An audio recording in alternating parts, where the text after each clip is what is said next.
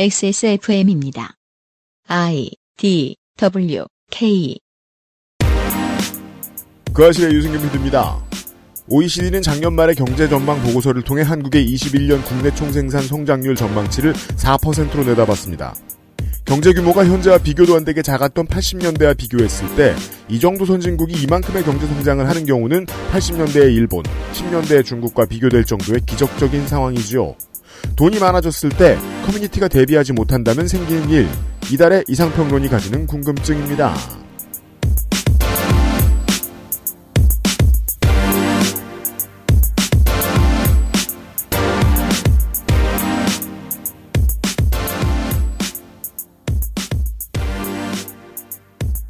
(2022년 2월) 둘째 주 그것은 알기 싫다 (450회) 목요일 순서입니다 저는 윤세민 에디터, 에디터와 함께 있고요 아, 깜짝 놀랐네요. 왜요? 저는 윤세민 에디터입니다라고 하시는 줄 알고. 너무 피곤하다 보니까 정체성이 혼동돼요 윤세민 에디터와 함께 있고요 네, 안녕하십니까. 윤세민입니다. 작년에 계속해서 이제 경제 성장률 전망치가 나왔는데 어 2021년 1사분기 2사분기만 해도 전년 동분기 대비 그렇게 높지가 않았습니다. 왜냐면은 생각컨대 대한민국이 2020년도에 모든 나라가 경제가 엄청나게 뒷걸음질 치고 있을 때 가장 덜 뒷걸음질 친 나라였기 때문에 성장할 동력도 많지 않죠. 그래서 낮게 봤는데 결국 3, 4분기, 4, 4분기에 이르러서는 4%로 다시 고정이 됐습니다. 아, 쉬운 예로는 이런 게 있습니다. 연에 버는 돈이 100만 원이었던 사람이 그 다음에 연도에 110만 원을 벌면 10%의 고속 성장을 한 거죠. 네. 근데 연에 1억을 벌던 사람이 10만 원을 더 벌면 0.1%를 성장한 겁니다. 요 시각을 반드시 견지를 해야 전년 대비 경제 성장률의 의미가 이해됩니다. 한국은 이제 무조건 전 세계 열 손가락 안에 들은 부자 나라인데 4%의 성장을 했다. 아, 그런 나라들은 거의 없습니다. 음. 네. 아직까지도 성장 동력이 인구 대비 남아있는 중국 정도랄까요? 아니면은, 그, 반도체 산업과 주요 경공업들이 중국에서 밀려나면서 많이 많이 모이게 된, 점점 더 많이 모이게 된 대만이나 베트남 같은 경우랄까요? 네. 그런 경우를 제외하면 한국은, 그- 그런 경우와도 다르기 때문에 한국은 설명하기도 어렵고, 저희가 설명할 여력도 없습니다만 다만 중요한 건 엄청나게 부자가 됐다는 뜻입니다. 또 하나 언론의 습관을 반드시 체크하고 넘어가야 합니다. 그 어느 시절이어도 다시 한번 그 어떤 시기 어떤 시절을 겪고 있어도 언론은 결코 경기가 좋지 않다는 말을 포기할 방법이 없습니다. 나라를 구성하고 커뮤니티를 구성하고 있는 사람들 중에 지금 힘든 사람의 목소리가 언제나 가장 크고 네. 또 그러는 게 괜찮기 때문입니다. 그래서 어, 실적이 지금 좋다라는 말을 언론은 절대 입에 담을 수 없습니다. 실적이 좋아도 그걸 전달할 수 없는 환경을 가지고 있다는 뜻입니다. 네. 그래서 언제나 실적이 안 좋고 언제나 환경이 안 좋고 언제나 경기가 나쁘다고들 이야기를 하지요. 항상 위기이지요. 손희상 선생이 있어요. 아, 예, 안녕하십니까. 손이상입니다. 요즘은 왜 그거 안 할까요? 수출 몇백억 불 탑. 다 하고 있거든요. 아, 그래요?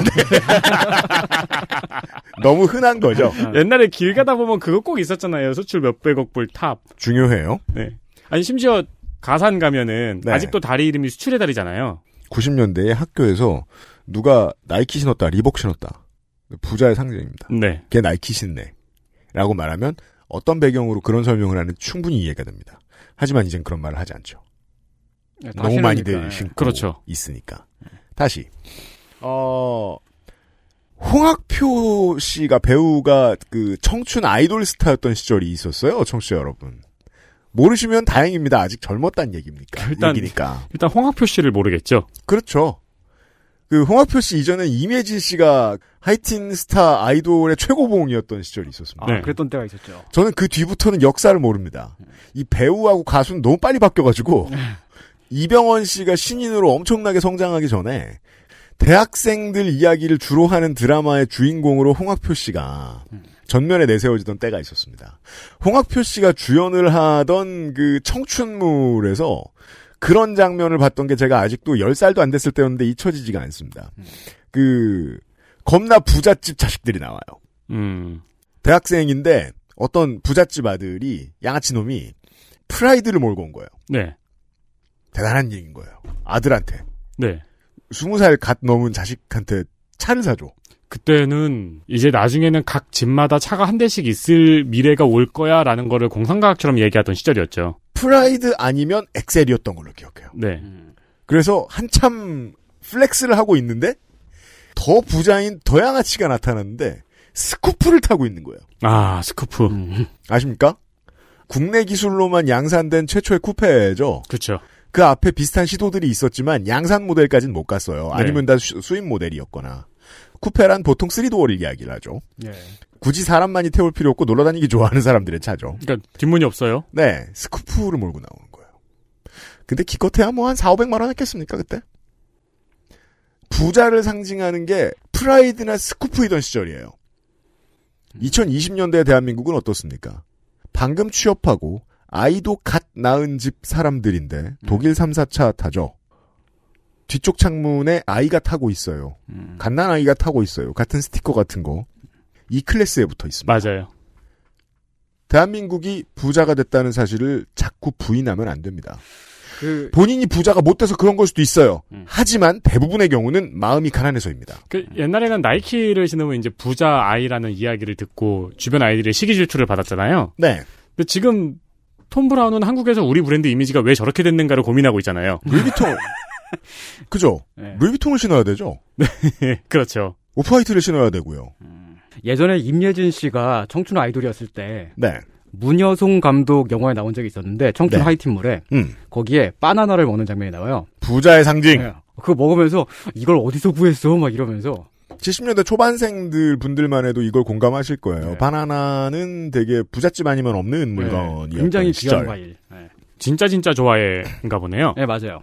부자에 대한 잡담을 나눠본다. 잠시 후에 부자에 대한, 부국에 대한 이상평론이 기다리고 있습니다. 뉴스 뒤에요. 그것은 알기 싫다는 실천하는 사람들을 위한 노트북 한국 레노버, 고전의 재발견 평산네이처 진경옥, 아름다운 재단 18 어른 캠페인, 리뷰를 확인하면 꾸루꾸루 온유 마카롱에서 도와주고 있습니다. XSFM입니다. 세계에서 유일하게 카본 소재로 제작한 프리미엄 노트북 레노버 싱크패드 X1 카본, X1 요가. 내 비즈니스, 내 삶의 프리미엄을 더해보세요. Lenovo for those who do.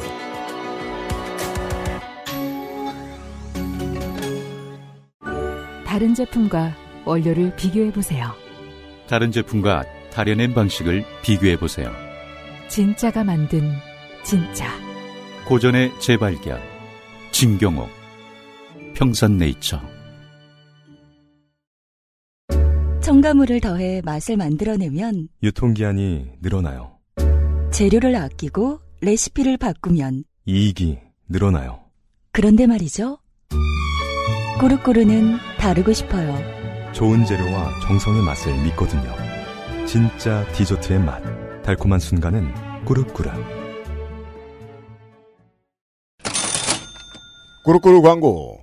네, 로맨틱한 한 달 2월이죠. 발렌타인 화이트데이 패키지를 꾸루꾸루에서 준비를 했습니다. 꾸루꾸루가 지금 액세스몰에서 가장 중요한 철이 왔습니다. 그렇습니다. 어, 방송이 업로드되는 시간이 2월 10일이고요. 물론 발렌타인데이 샴푸나 네, 발렌타인데이 죽방 멸치도 괜찮습니다. 그럼요. 하지만 좀 더 conventional한 아이템을 원하시는 분들을 위해서 발렌타인데이 달달한 패키지가 나옵니다. 그렇습니다. 조금 늦은 감이 없지 않아 있지만 5일 남은 음. 발렌타인데이를 준비할 수 있습니다. 그렇습니다. 왜냐면 꾸루꾸루는 아무래도 전통 음식이기 때문에 설명자를 더 먼저 준비를 해서 뭐 거- 결혼하셨다거나 오래 사귀셨다거나 이런 분들은 그냥 미리미리 준비했으면 되지만 네, 그게 아니고 최근에 변심을 했다. 이런 분들은 며칠 지나고 준비해야 될 수도 있는 거예요. 그렇잖아요. 네. 혹은 뭐 여기저기 썸 타다가 이번에 정했다. 아, 여기저기 다 보내야 된다. 그렇죠. 뒤늦게라도 꾸루꾸루의 특별 패키지로 사랑을 전해드릴 수 있습니다. 수제 파베 초콜릿과 하트 마카롱으로 구성이 되어 있고요. 이번 패키지에 처음 선보이는 헤이즐넛이 들어간 고급 couverture 초콜릿과 생크림으로 만들어진 최고급 수제 초콜릿이 준비되어 있습니다. 네, 이거 진짜 이 시즌에만 파는 걸로 압니다. couverture 초콜릿이 뭔가 찾아보니까 카카오하고 설탕만 들어간 초콜릿이라고 하더라고요. 냉동 보관했다가 실온에서 2, 3분 기다렸다가 먹어보시면 사르르 녹는 맛이 최고입니다.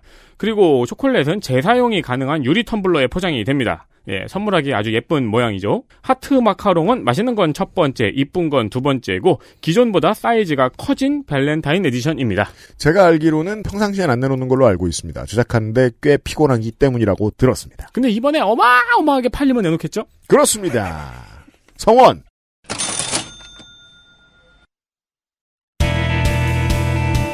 뉴스 roundup History in the making.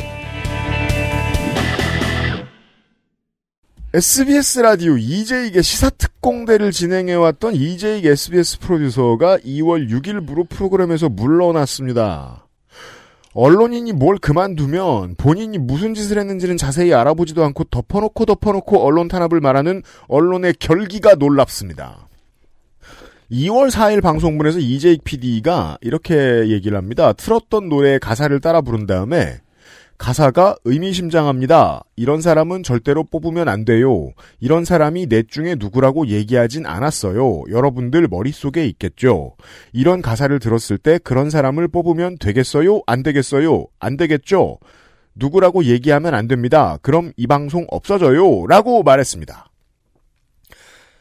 한국이 말이에요. 기성세대가 일하는 패턴이 일본하고 좀 비슷한 측면이 꽤 있습니다. 가급적 책임이 나까지 오게 하지 않는 쪽으로 시스템을 구축하는 본성들이 있어요. 큰 회사 사람들을 보면. 그 우리 언론은 실제로 정치적 의도가 있어도 지지 후보를 밝히지 않는 불문율. 정치적 편향을 자기 자신이나 자기네 회사를 주어로 해서 말하지는 않는 불문율이 있죠. 그걸 항상 지키고 이것은 오히려 가식적이고 또 다른 악을 낳는다고 제가 종종 비판했더랬습니다. 근데 그것까지 생각하고 보더라도 저 말은 여전히 못돼 처먹었습니다. 뽑으면 되겠어요? 안 되겠어요? 안 되겠죠? 누구라고 얘기하면 안 됩니다. 라니. 장난처럼 말하되 정치적 선택은 강요하는 극우 유튜버의 몹쓸 화법을 그대로 갖다 쓰는 사람을 그냥 두는 게 오히려 언론이 책임을 다하지 않는 거라고 봅니다. 앞에 나온 노래는 그 틀었던 노래는 DJ DOC의 나 이런 사람이야인데 그 노래가 뭔진 중요하지도 않습니다. 그 노래 아니라 해바라기의 사랑으로를 틀었든 뭐 당신은 사랑받기 위해 태어난 사람을 틀었든 그건 중요하지 않다고 생각합니다. 순전히 진행자 본인의 말 이런 사람은 절대 뽑으면 안 돼요. 이런 사람이 넷 중에 누구라고 얘기하진 않았어요. 여러분들 머릿속에 있겠죠. 이런 가사를 들었을 때 그런 사람을 뽑으면 되겠어요? 안 되겠어요? 안 되겠죠? 가 문제입니다. 유권자를 졸로 보는 태도를 지닌 언론인에게 내려진 징계성 인사에 반박하는 SBS 노조가 안타깝고 쓸쓸해 보였습니다. 이번 주의 뉴스 라운드업입니다. 되겠어요, 안 되겠어요, 안 되겠죠는 유치원에서 하는 말인데. 아니면은 저 고문할 때 굿캅이 하는 말이죠. 음. 옥장판 팔 때도 하는, 하는 말이지. 옥장판 구매 고객쯤으로 보고 있다. 음. 황희 문화체육관광부 장관이 쇼트트랙 편파 판정에 대해서 스포츠에서 일어난 일에 대해 국가 차원의 항의는 애매하다고 밝혔습니다. 반중 정서에 불을 지필 만한 사건이다 보니 언론에서는 대선 후보, 정치인, 연예인들의 한마디들을 바쁘게 보도하고 있습니다. 이것도 사실 한심한 일인데 어, 이분들이 무슨 말을 하는지는 저는 뭐 해도 되는 말이고 중요한 말이라고 생각합니다. 왜냐하면 아주 쉽게 말하면 자기 인스타에서 그런 말을 했다. 자기 인스타에 팔로우를 어루만져야 되죠. 그리고 그걸 취재에다 날를 우라카이 기자들의 기사를 볼 사람들의 마음도 위로를 해야 되는 거예요. 그래서 정치인들은 이런 말을 할 자격도 있고 연예인들도 이런 말을 하는 것도 나쁘진 않아요. 근데 좀 모아서 기사 하나로 보도했으면 좋겠어요. 그니까요. 그니까 그, 저, 일부 뭐, 저, 진보 정치인이나 시민사회 단체의 사람들이 이야기하듯이 그런 말을 하는 게 곧 수준 낮은 짓이다. 이렇게 말하는 건 좋지 않습니다. 아. 그렇습니다. 오히려 반대로 생각합니다. 또한 장성규 씨나 BTS의 RM이 인스타그램에 편파 판정 관련 스토리를 남겼다가 받은 많은 악플과 지지도 소개됐죠. 소개가 됐고요. 반대로 에스파의 중국인 멤버 닝닝과 안현수 씨의 아내가 또 한국에서 많은 악플을 받은 것을 소개했습니다. 네. 올림픽 얘기를 잠깐 하면 지난 도쿄 올림픽을 기점으로 한국 내부의 언론 분위기는 확실히 엘리트 체육의 성적 컴플렉스를 벗어나기 시작했습니다. 그죠? 이건 많이들 기억을 하십니다. 여자 배구팀 겁나 멋있다. 그리고 다음번에도 겁나 멋있길 바래요. 너저분하게 1등하길 바라는 게 아닙니다. 음.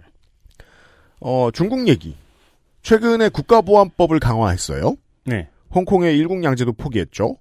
어, 러시아가 우크라이나에 그러듯이 대만한테 전쟁 내겠다고 윽박지릅니다. 그리고 지난 이상평론에 설명해드린 대로 지자체가 마음대로 하던 것들을 베이징에 있는 공산당이 다 정하게 하는 방식으로 법을 정비하는 어, 모습도 보여줍니다. 네.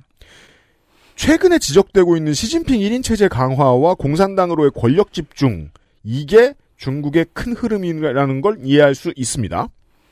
중국의 스포츠가 거기에 희생되는 중이라는 걸 이해하는 것도 어렵지 않습니다. 도쿄 올림픽에서 외국 선수들 자고 먹는 처우 안 좋은 것 정도를 가지고 disadvantage라고 비판 많이 했었죠, 작년에. 근데 그거하고 비교도 안 됩니다. 판정이 저런 모양이니까. 네. 문제는 아 그럼 문제 이전에 그 극우 혹은 파시즘이 창궐했다는 가장 중요한 증거 중에 하나가 친위 집회가 폭력성을 띈다는 거예요. 음. 예를 들면 어 수정의 밤 같은 그렇죠. 거죠. 네. 굳이 나치당해서 그렇게 시키지도 않았는데 신난 아리아인 청년들이 유태인들 때리고 다니고 유태인들이 하는 가게를 부수고 다니고 그게 나라를 위하는 길이라고 막 자가 발전하면서 신나하는 거 서로 한국에도 조그맣게 있었죠 몇 년 전에 대한애국당 어르신들이 광화문에서 막 침뱉고 괜히 사람들 때리고 다니고 어 세월호 천막 괜히 저 훼손하고 다니고 그렇죠. 그것만 해도 되게 작았던 거예요. 그리고 중국은 얼마 안가 이런 일이 생길 겁니다. 홍콩 때도 원정 집회 왔던 사람들이 있었죠. 청년들이 있었죠. 그게 뭐 공산당이 지원해서 그런 것인지 자기들이 신나서 간 것인지는 중요하지도 않습니다. 간 놈들은 신났거든요. 네.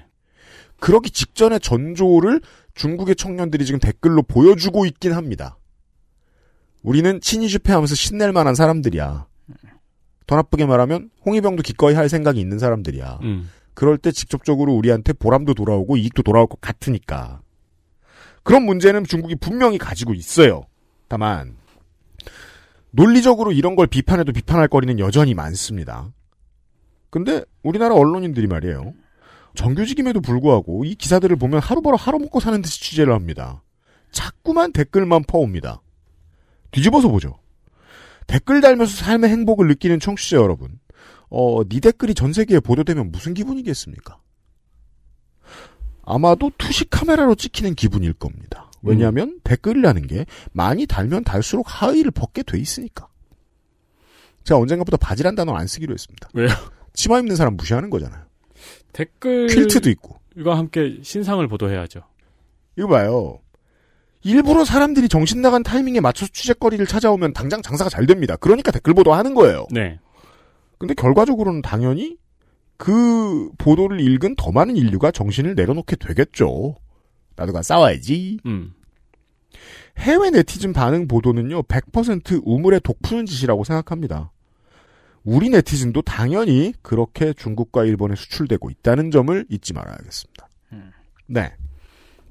저는 그게 가장 큰 문제였다고 생각합니다. 중국은 계속 불쌍한 짓을 반복하고 있으니까 그건 안다고 치더라도 말이죠. 다음 볼까요? 영등포의 비정규직 노동자 쉼터 꿀잠이 신길주택 재개발 정비 사업에 의해서 사라질 위기에 처했습니다. 여기가 뭐 하는 데인지 처음 들어보시죠. 이런 데가 있다는 걸. 네, 꿀잠은 장기 투쟁을 하고 있는 비정규직 노동자들이 숙식을 할 수 있는 쉼터입니다. 네. 네, 특히 이제 지방에서 지역에서 서울로 올라와서 투쟁을 하시는 분들도 많이 있잖아요. 맞습니다. 네, 그런 경우에도 숙식을 제공을 하고요. 꿀잠은 재개발 조합에 건물 존치를 요구하는 의견을 제출했지만 조합에서는 존치를 염두에 두고 있지 않다고 전했습니다. 네, 대도시에 사는 사람들은 이런 게 보통 안 먹힌다는 건 알고 있습니다. 지난 7일에는 시민단체, 노동, 종교단체에서 꿀잠을 존치시켜달라는 의견서를 영통포 구청에 제출했습니다. 네, 왜 서울시청에 제출하지 않았을까요? CR도 안 먹힌다는 걸 알기 때문이고요. 지난달에 소개해드린 바퍼처럼 오래된 곳은 아닙니다. 꿀잠은. 네, 2017년도에 세워졌죠. 7년 여름입니다. 당시에도 관의 돈을 하나도 안 받고 만들어진 곳이라서 만약에 원한다면 시나 구의 지원을 받을 수 있었을 텐데 그 당시만 해도 분위기상. 네. 근데 안 그랬어요. 기부를 통해서 세워졌죠. 네, 그냥 받은 돈으로만 하다 보니까 또 시끄럽게 기부를 받지도 않다 보니까 구석에 구석으로 갑니다.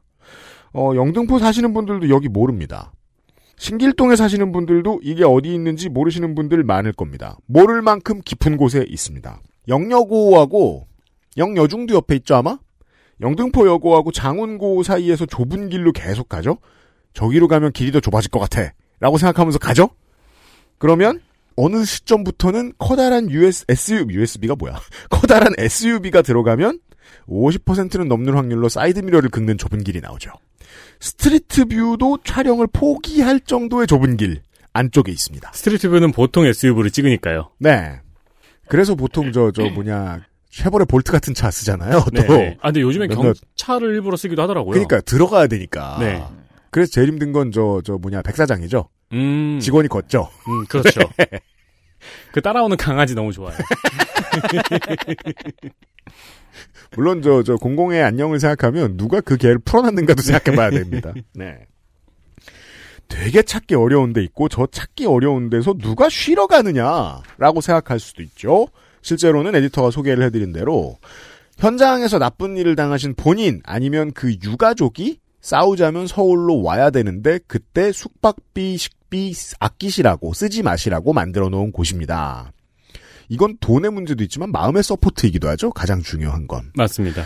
대표적으로는 고 김용균 씨 부모님도 태안에 계시다가 싸움을 이어나가자 라고 이제 활동가들이 이제 도움을 주겠다고 하니까 서울로 오셔야 될 거 아닙니까? 그때 여기서 주무시고 식사해 드신 걸로 압니다. 싸우고 사람들 만나고 합의하고 하는데 몇 달 걸리죠? 네. 그때까지 꿀잠을 이용하신 겁니다. 그리고 지금의 철거 중단 투쟁은 원래 이곳을 만드신 분들의 성향도 반영이 돼 있지만 나이 드신 분들 꽤 있으니까 다만 적어도 제가 해석했을 때는 여론전의 양상도 좀 띄고 있습니다. 그냥 재개발이 되면 아마도 보상 없이 나가시게 되는 것 같죠. 계약 음. 관계상. 근데 여기로 옮기자면 시민사회의 도움이 또 필요하잖아요. 근데 시민사회의 돈을 쉽게 생각하면 안 되잖아요. 그러자면 좀 싸워야죠. 네. 이게 정치적으로 옳은 선택이 되는 겁니다. 그냥 제가 얼른 생각했을 때는 노총에서 나서서 부동산을 좀 마련해줬으면 좋겠는데 이 꿀잠을 만드신 분들과 연맹과의 관계가 어떤지 몰라서 함부로 권하기도 뭐합니다. 도움을 처음부터 아무 데서도 안 받았을 땐 그런 이유가 있을 거 아닙니까? 아마 이제 현금 음, 보상이나 아니면 아파트 분양권 둘 중에 하나를 받게 될 터인데 근데 아파트 분양권은 받아도 쓸 곳이 없어요. 그걸 받아가지고 서울 어디 역 근처 인접한 곳에 새로 마련하기가 너무 어렵죠. 네.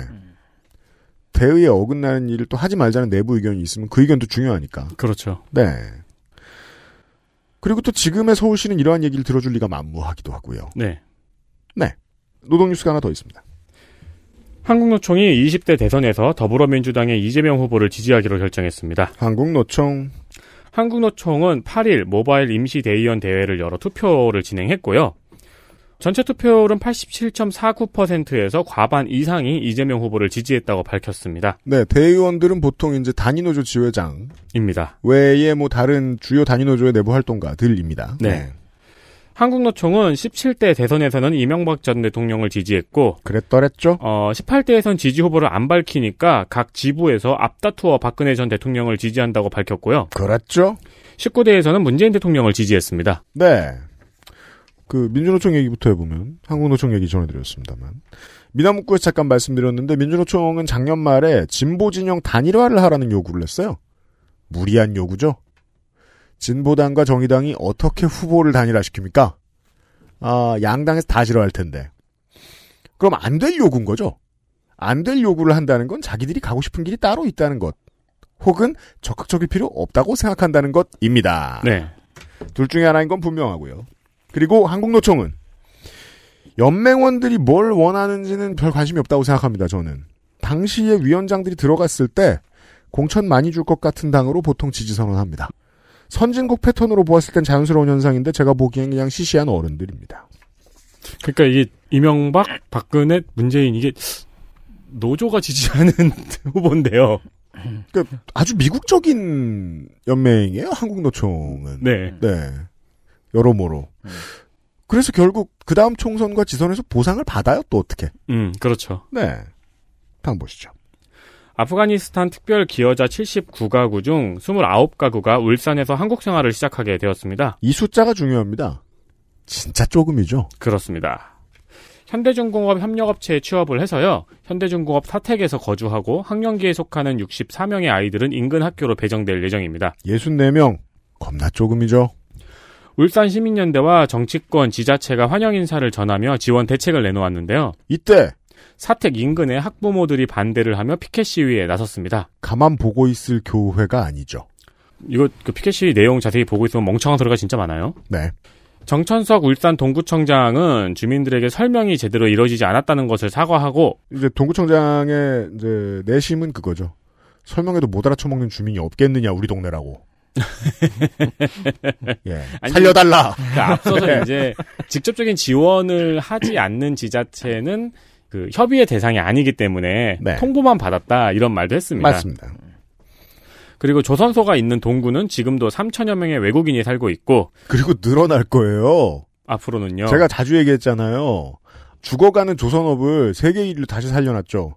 죽어갈 때 이 기업들 한국의 근로자 다 잘랐죠. 네, 당연히 외국인을 늘릴 거예요. 그렇죠. 어, 또한 외국인 노동자 숙소 운영 경험도 있다면서 노하우를 통해서 잘 조율하겠다고 밝혔습니다. 그렇습니다. 이 교회에서 먼저 나서서 이런 얘기 즐겨 합니다. 아, 외국인 수용 정책이라는 건 결국 다 실패한다는 사례를 보지 않았느냐. 그 말하는 그 새끼들 때문에 실패합니다. 아, 근데 그 말을 하면서 이 유럽 국가들의 사례를 이야기하는 게 너무 웃기더라고요. 어디서 10%만 주워 들어가지고 이슬람교의 자정 능력 부족이 중동 일대에 있는 문제점의 상당 부분의 책임을 져야 하는 상황입니다. 그리고 거기서 문제가 생겨서 특별히 정치적으로 죄 짓지 않은 주민들이 새로운 집이 필요할 때 그 인류를 보듬지 못하는 건 그 바깥에 있는 기독교의 잘못인 경우가 너무 많습니다. 네. 아브라함의 형제들이 다 이러고 있는 거예요. 다만 또 언론 얘기. 이분들이 현지에서 한국군을 위해 무슨 일을 한 분들인가. 그러니까 심지어 그냥 군무원 정도가 아니라 정보원의 역할을 한 분들도 있어요. 음. 아주 핵심이죠. 그리고 테러 세력에게 지방 토호들에게 어떤 고, 고초를 겪으신 분들인가 이걸 추적 취재를 제대로 하고 교양 프로에서라도 제대로 내보냈으면 교회 인사들이 저런 깡패짓을 쉽게 하진 못합니다. 음. 보훈이 모자라서 생기는 영양실조와 관련된 증상이라고 저는 봅니다. 끝으로 국제 경제 엔비디아가 ARM의 인수를 포기할 것이라고 외신들이 보도했습니다. 이게 아는 분들한테는 엄청나게 관심이 있었던 암 인수전의 결과가 났습니다. 미국의 반도체 기업 엔비디아는 작년 9월 영국의 반도체 설계 기업 ARM을 400억 달러에 인수하기로 합의했다고 발표했으나 ARM의 고객사들이 반대를 피했고요. 음. 그리고 미국의 연방거래위원회가 엔비디아가 반도체 산업에서 지나친 통제권을 갖게 될 것이라며 소송을 제기하기도 했습니다. 네.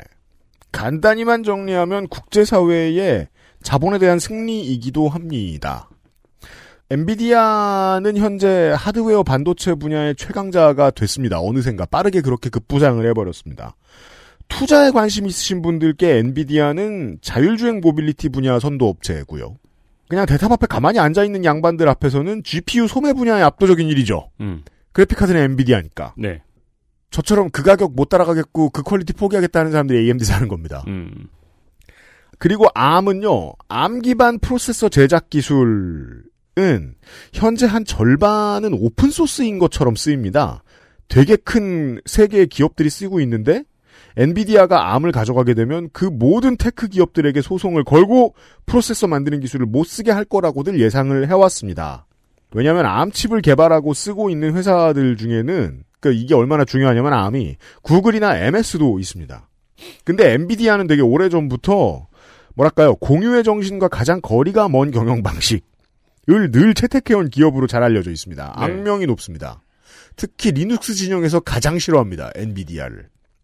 현재 ARM은 소프트뱅크가 소유하고 있습니다. 일본 자본이 가지고 있습니다. 다만 회사는 그대로 캠브리지에 있습니다. 자본을 빼놓고 보면 영국의 대표 첨단 기업입니다.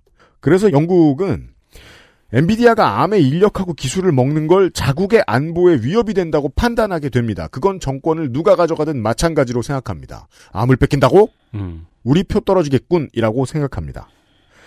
그리고 IT 업계 굴지의 비반도체 기업들이 있는 미국도 여기에 위협을 느끼죠. 이 두 나라가 크게 반대를 했고, 어, 그리고 그 단어는 설명을 해야 될 것 같네요. 반도체를 설계하는 회사를 fabless라고 부르죠. 그리고 이걸 최종 생산하는 회사를 foundry라고 부르죠. 네. 우리나라에는 거대 foundry가 있죠. 그리고 이 파운드리 업체들도 위기를 느낍니다. fabless가 너무 세지면 우리 이윤이 떨어질 게 불보듯 뻔하기 때문이죠. 그래서 업계 one two인 삼성과 TSMC도 엔비디아의 ARM 인수를 반대를 합니다. 어떤 시장 권력도 팹리스 회사가 너무 커지면 그걸 제어하기 힘들다고들 생각을 하는 겁니다. 실제로 이걸 반대하는 다른 팹리스 회사, 애플, 퀄컴 같은 회사들 이미 국제사회에 말안 들어도 되는 수준까지 커버렸습니다. 퀄컴이나 애플은, 그러니까 물론 뭐, 그 위에 훨씬 더 큰 거인들이 있지요. 엔비디아가 지금 내고 있는 실적과 전체 자본 규모의 구글은 10배쯤 됩니다. 그 국제사회에서 구글을 싫어하는 이유가 있는 거죠. 통제가 안 되니까. 그렇죠. 그 국가의 통제선을 벗어나는 회사가 또 생기는 게 싫은 거예요, 국제사회는. 그리고 기업들도 싫은 거예요. 어, 웬만한 나라의 법원에 끌고 다녀가지고는 통제가 안 될 회사가 나타나지 않을까라면서. 엔비디아의 아민수는 그렇게 시장 권력도 국가 권력도 반대했습니다. 모두가. 다만 이제 제가 집중했던 거는 이 와중에 중국으로 말할 것 같으면 기업에 대한 영향력이 확실히 국가가 더 위에 있다라고 느끼죠 중국은 그렇게 믿는 것 같아요. 네. 국가와 대기업이 한 몸처럼 움직일 수도 있다라고 믿습니다. 중국은. 그래서 중국은 이미 2년 전에 암의 중국 현지 법인을 사실상 국유화했죠. 51%를 중국 돈이 사버리면서 이게 국가 돈이라고 볼 수 없는 자본이 들어가면서 그 결국은 중국 얘기로 마무리를 짓게 되는데 그래서 제가 이게 이걸 오랫동안 지켜보다 그런 생각이 드는 거예요. 이게 그 공산주의 국가가 거대한 몸집이 되면 그 국가의 끝은 자본주의의 최전선에서 되게 위세등등한 기업인 것처럼 보이게 되더라. 아예 동일해지는 거 아닌가? 음. 아, 국제사회의 흐름을 보여주는 지표가 이제 뭐 에너지의 흐름만큼이나 반도체에 있기 때문에 간단하게 소개를 해드렸습니다. 더 이상 공산주의는 아니지 않아요? 제가 뭘 했어요? 공산주의가 아니고 저 암의 모기업이라고요. 뉴스 roundup이었고요. XSFM입니다. 18. 홀로 어른이 되어야 하는 아이들을 위해 함께 해주세요. 아름다운 재단은 18 어른의 건강한 자립을 응원합니다. 아름다운 재단 18 어른 캠페인 글로벌 판매량 number one 노트북 브랜드 레노버에서 gaming 노트북을 제작한다면 프로게이머를 위해 최적화된 리전 Y 시리즈를 액세스몰에서 확인하세요. Lenovo for those who do.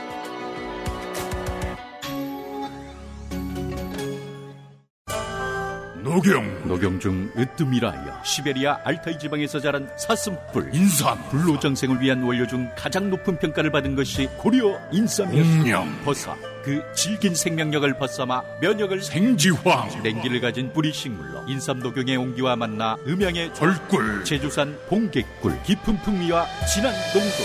이 모든 것을 담아 신경옥. 평산네이처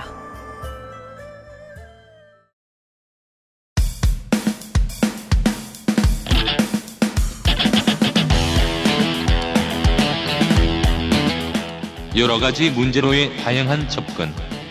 이상 평론.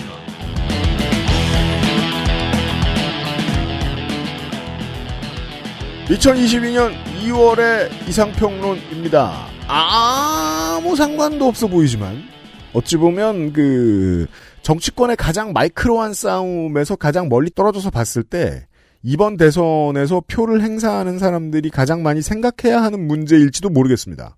손희상 선생이 준비를 했습니다. 네, 손희상입니다. 어맹부 때를 생각해 볼까요? 그하죠. 예. 옛날에 어맹부라는 사람이 대통령이었어요. 예, 어맹부라고 쓰고 이명박이라고 읽는 그렇죠. 사람이 대통령이었을 때 그것은 정확히 사실입니다. 네. 정부 예산을 300조가 좀 넘게 썼었습니다. 그렇습니다. DJ 때는 100조 대를 썼거든요. 그거는 또 심지어 국정 운영의 비용이 90년대 때보다 살짝 줄어든 정도였어요. 왜냐하면 외환 위기가 왔었으니까. 그렇죠. 음. 예. 네. 근데 어맹부가 300조를 넘게 갑자기 딱 써버리니까 당시에 논란이 상당히 있었습니다. 왜냐면은 MB는 작은 정부를 하겠다 그랬었거든요. 근데 당선 딱 되고 나니까 나는 강을 팔 건데 헤헤헤 막 이러면서 약 올리면서 어, 예산을 팡팡 늘려놨습니다. 네. 그게 불과 한 십몇 년 전입니다. 지금의 정부는 예산을 얼마나 쓰고 있느냐? 네. 600조가 넘게 쓰고 있죠. 작년에. 예, 한 해에 600조입니다. 음. 아, 물론 이제 여기에 코로나 지원을 위한 추가 예산이 포함된 거고요. 이러니까 국민들이 들을 때 우스운 거예요. 음. 재정이 두 배가 는다는 게 가능한 일이구나라는 걸 보면 예. 그게 왠지 당연하게 느껴지는 거예요. 음. 그러면 안 돼요. 그런 나라는 겁나 드물어요. 예, 그렇긴 한데요. 네. 근데 불과 10여 년 전에 정부 예산 300조 쓴다고 저저저 도둑놈 봐라 이랬는데 작년에 600조를 썼다. 이게 지금 정부가 국민들의 삥을 뜯어서 그런 것이냐? 그게 아닙니다. 네. 물론 어맹- 보수에서는 삥을 뜯어서 그렇다고 생각하죠. 정부 세를 예, 걷어서. 근데 네. 아닙니다. 어맹부가 300조를 쓰던 2010년쯤에는 한국의 GDP가 1000조에서 1200조 그 정도였거든요. 음. 지금은 2000조를 바라보고 있습니다. 네. 코로나 때문에 그 앞에서 살짝 주춤했는데 아마 올해에 2000조를 넘을 겁니다. 지난 10년 정도 사이에 뭔 일이 있었는지 모르겠습니다만 한국이 갑자기 부자 나라가 돼 있습니다. 그 말씀을 드린 거예요. 예, 진짜로 그냥 경제가 너무 많이 성장을 해서 그만큼 그냥 예산이 늘어난 거예요. 이게 그게 또 안타까운 거예요. 음. 시사 방송을 열심히 들으시는 분들까지 바로 이 부가 싹 스며들지 않는 경우가 많아요. 왜냐하면 실제로 부가 직접적으로 확 늘었죠. 예. 그럼 한국 같은 나라는 무조건 외국에 뭘 파는 회사들이 돈을 먼저 버니까. 그렇죠. 네. 그거 열심히 하는 분들은요, 보통 정치 저관여층이에요. 그래서 정치 고관여층이 크게 지르는 소리가 때로 허황되게 됩니다. 현실과 멀어지게 돼요. 예. 정치 저관여층은 열심히 돈 벌고 있어요, 지금. 작년에 경제 성장률 4%를 찍었는데 이게 전두환 때 막 7% 8% 성장하던 거랑 비교하면 비율상으로는 적게 느껴지지만 사실은 비교도 안 되게 훨씬 더 많이 성장한 거죠. 네. 방송 시작 때 말씀드렸습니다. 예, 이미 이따만큼 성장한 경제 규모에서 또 성장을 한 거잖아요. 음. 늘어난 GDP를 비율이 아니라 총액으로 따져보면 역사적으로 제일 많습니다. 안 그럴 리가 없습니다. 예, 계속 신기록을 갈아치우면서 너무 빨리 부자가 되고 있어요. 다시 한번 예. 100만 원 벌던 사람이 200만 원 벌면 100% 성장이지만 1억 버는 사람이 100만 원 벌면 1% 성장이라고요. 예. 9,900만 원 벌면 마이너스 1% 성장입니다. 그럼 그는 200만 원 벌던 사람보다 가난한가요? 아, 그건 아니죠. 네. 그 역으로, 역으로 설명되기도 하네요. 네. 100만 버는 사람이 4% 성장한 거랑 네. 1억 버는 사람이 4% 성장한 거랑 엄청나게 차이가 있죠. 100만 원 버는 사람 4명을 살 수 있을 만큼 성장한 거예요. 그렇죠. 네. 네, 이미 부자입니다. 음.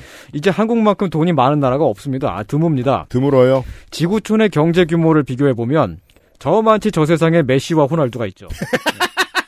미국하고 중국. 예, 미국하고 중국 이 두 나라가 압도적으로 경제 규모가 크고요. 사람이 나와. 예. 왜? 제프 그- 베조스가 있죠. 예, 네. 그 다음에 조금 상당한 격차를 두고 일본이 있고요. 네. 다시 그 뒤에 약간의 격차를 두고 독일, 영국, 프랑스, 이탈리아 이런 나라들이 비슷비슷하게 줄 서 있는데 한국이 네. 그 그룹에 들어갑니다. 그렇습니다. 한때 전 세계를 탈탈 털어먹던 제국주의 국가들만큼 돈이 많아요 이제. 자, 저 나라의 저 리스트를 보시죠. 미, 중, 일본, 독일, 영국, 프랑스, 이탈리아, 한국. 이 중에 역사를 놓고 현대사에서 식민 활동과 침략 지배를 하지 않은 나라는 중국과 한국밖에 없고요. 그 역사를 더 늘리면 한국밖에 없어요. 네. 이게 얼마나 이상한 일입니까?